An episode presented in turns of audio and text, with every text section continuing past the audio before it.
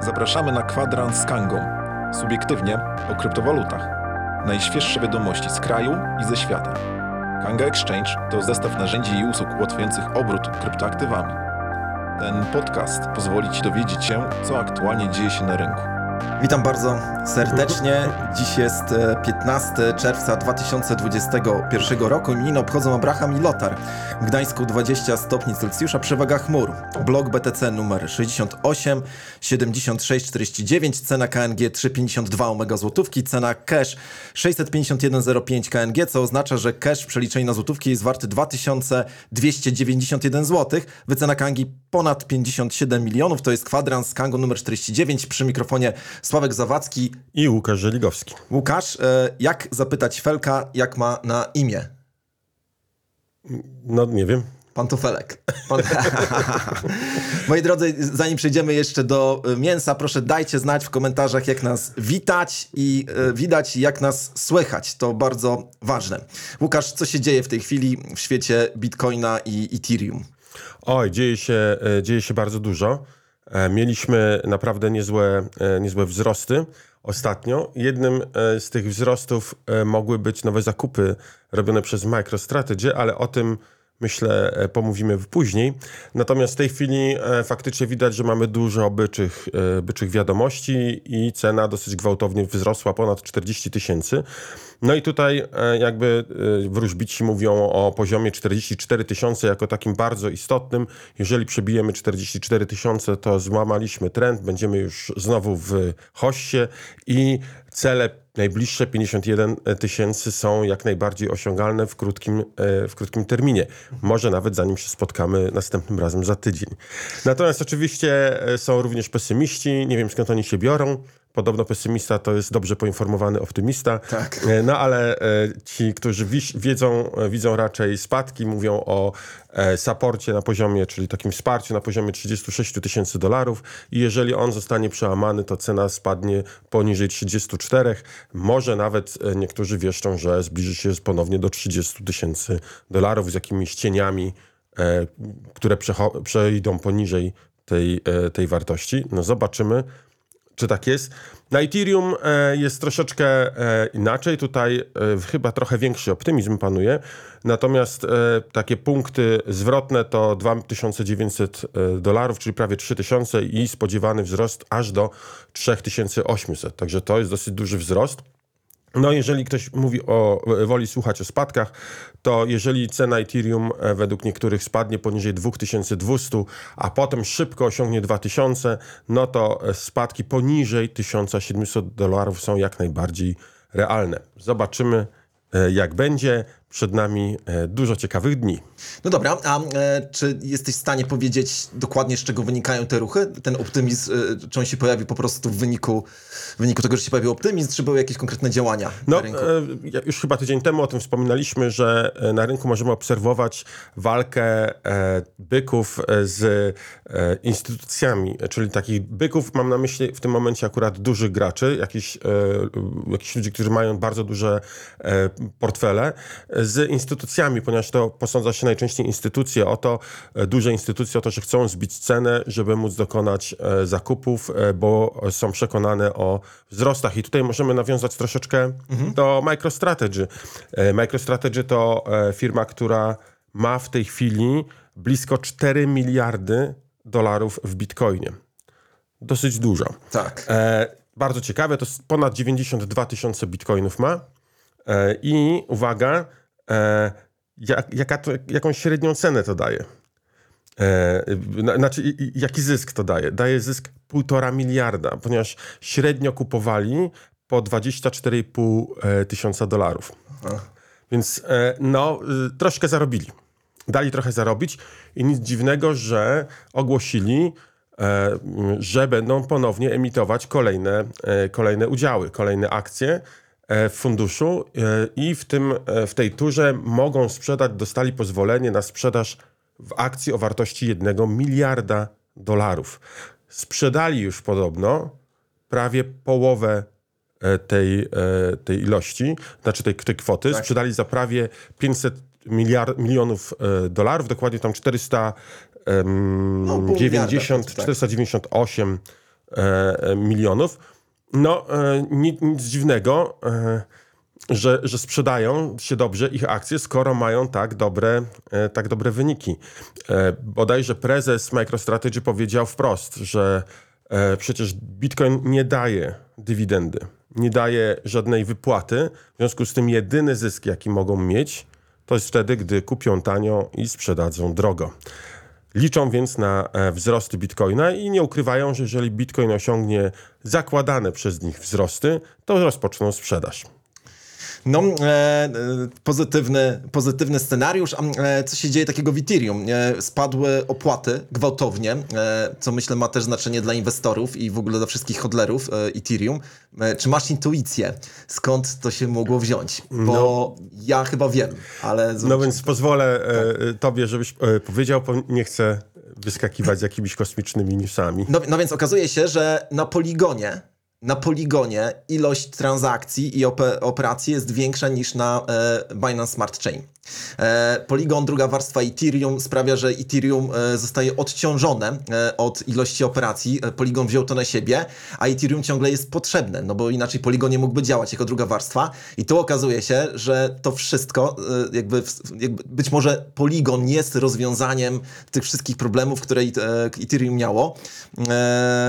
I z tego powodu właśnie spadły opłaty. Tak, wszystko na to wskazuje.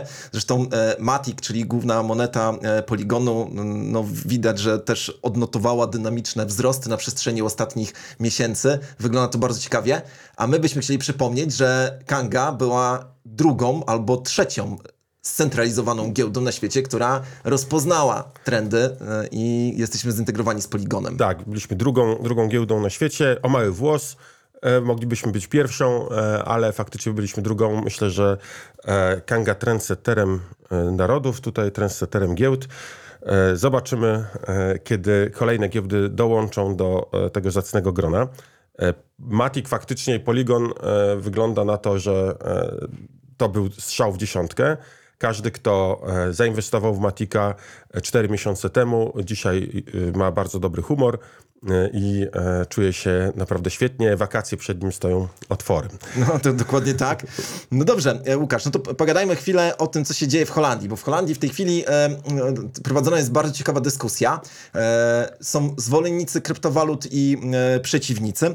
I oto jeden z doradców, nawet zapisałem sobie jego e, nazwisko, e, człowiek nazywa się Pieter Hasekamp. Has, nie wiem, czy wymieniłem dobrze jego imię i nazwisko, ale to jest Holender, który jest... Wysoko postawionym urzędnikiem, doradcą w biurze jakichś analiz prawnych, rządowych. I od, e, przychodzi, e, napisał obszerne esej, gdzie mówi, że Holandia powinna podjąć stanowcze działania co do tego, żeby wy, wytrzewić bitcoina z ziemi niderlandzkiej. E, ma, sugeruje, żeby zabronić kopać, obracać, pozamykać wszystkie biznesy kryptowalutowe, ponieważ pie, bitcoin jest złym pieniądzem. Nie dość, że korzystają z niego przestępcy, to jeszcze nie spełnia jakichkolwiek cech dobrego pieniądza. E, W odróżnieniu od euro, które jest bardzo dobrym pieniądzem, bardzo pewnym, solidnym, mający dobre, e, dobre podstawy. No właśnie, i, tutaj z odpowiedzią przyszedł do niego minister finansów e, e, Holandii, e, Hoekster, e, który powiedział, że nie możemy tego zabronić, możemy co najwyżej podejmować regulacje. Na co e, ten doradca odpowiada, nie, regulacje to za mało, regulacje dają legitymację kryptowalutom co do tego, że one mogą funkcjonować i są dobre. I tutaj chciałem z tobą chwilę porozmawiać na ten temat, no bo pytanie jest takie, czy Bitcoin, czy w ogóle kryptowaluty są pieniądzem i czy są środkiem płatniczym. Pamiętasz, kiedyś mieliśmy dyskusję, zresztą na giełdzie papierów wartościowych w Warszawie, e, 6 grudnia 2018 roku, bardzo dobrze to pamiętam, gdzie zadawano nam pytanie, e, jakie oprocentowanie, e, na ile się pożycza Bitcoina.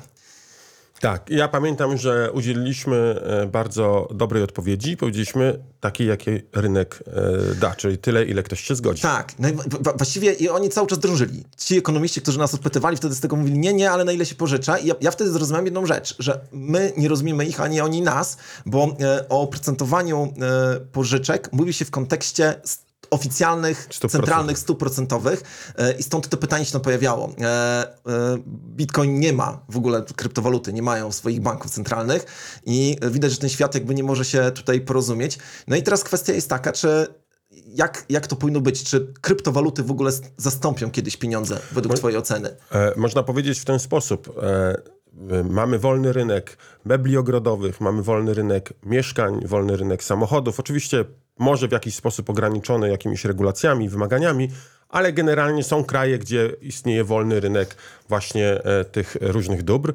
Jednego rynku nie mamy wolnego. Jednego, który e, umyka wszystkim i e, mało kto go widzi. Otóż nie mamy wolnego rynku pieniądza. Pieniądz jest regulowany odgórnie właśnie tymi stopami procentowymi i można powiedzieć, że najważniejszy rynek, najważniejszy rynek, które, dobra, które jest najistotniejsze, ponieważ jest powiązane ze wszystkimi innymi rynkami. Co z tego, że mamy wolny rynek samochodów, jeżeli nie mamy wolnego rynku pieniądza, za które kupujemy te samochody? Skąd, co z tego, że mamy wolny rynek mebli ogrodowych, skoro e, nie mamy ry, wolnego rynku pieniądza, który, za które te meble ogrodowe kupujemy czy sprzedajemy? Wolny rynek e, pieniądza nie istnieje. Nie istnieje na pewno od 76 roku, kiedy to ostatni raz, kiedy to waluty czy dolar zrezygnował z, e, z bycia e, zabezpieczonym, złota, tak, tak. parytetu złota, bycia zabezpieczonym złotem.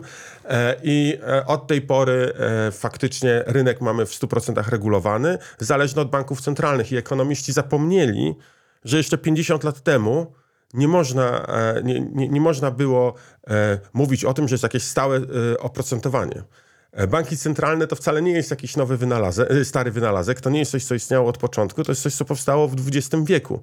E, To jest po prostu i stało się tak oczywiste, że ci profesorowie, z którymi wtedy rozmawialiśmy, oni nawet nie potrafili sobie wyobrazić sytuacji teoretycznej, że nie ma banku centralnego. Dla nich to było już poza ich e, umiejętnością e, poznawczą. No tak. I teraz mamy tutaj bardzo ciekawy komentarz e, Andres El Dorado, którego mocno pozdrawiamy i wszystkich komentujących też pozdrawiamy, który napisał, że od zawsze zły pieniądz wypierał dobry. To podstawa ekonomii. To się powołuje na prawo Grishama, zresztą też Kopernika. Nie każdy o tym wie, że Kopernik w tym samym czasie sformułował to samo prawo.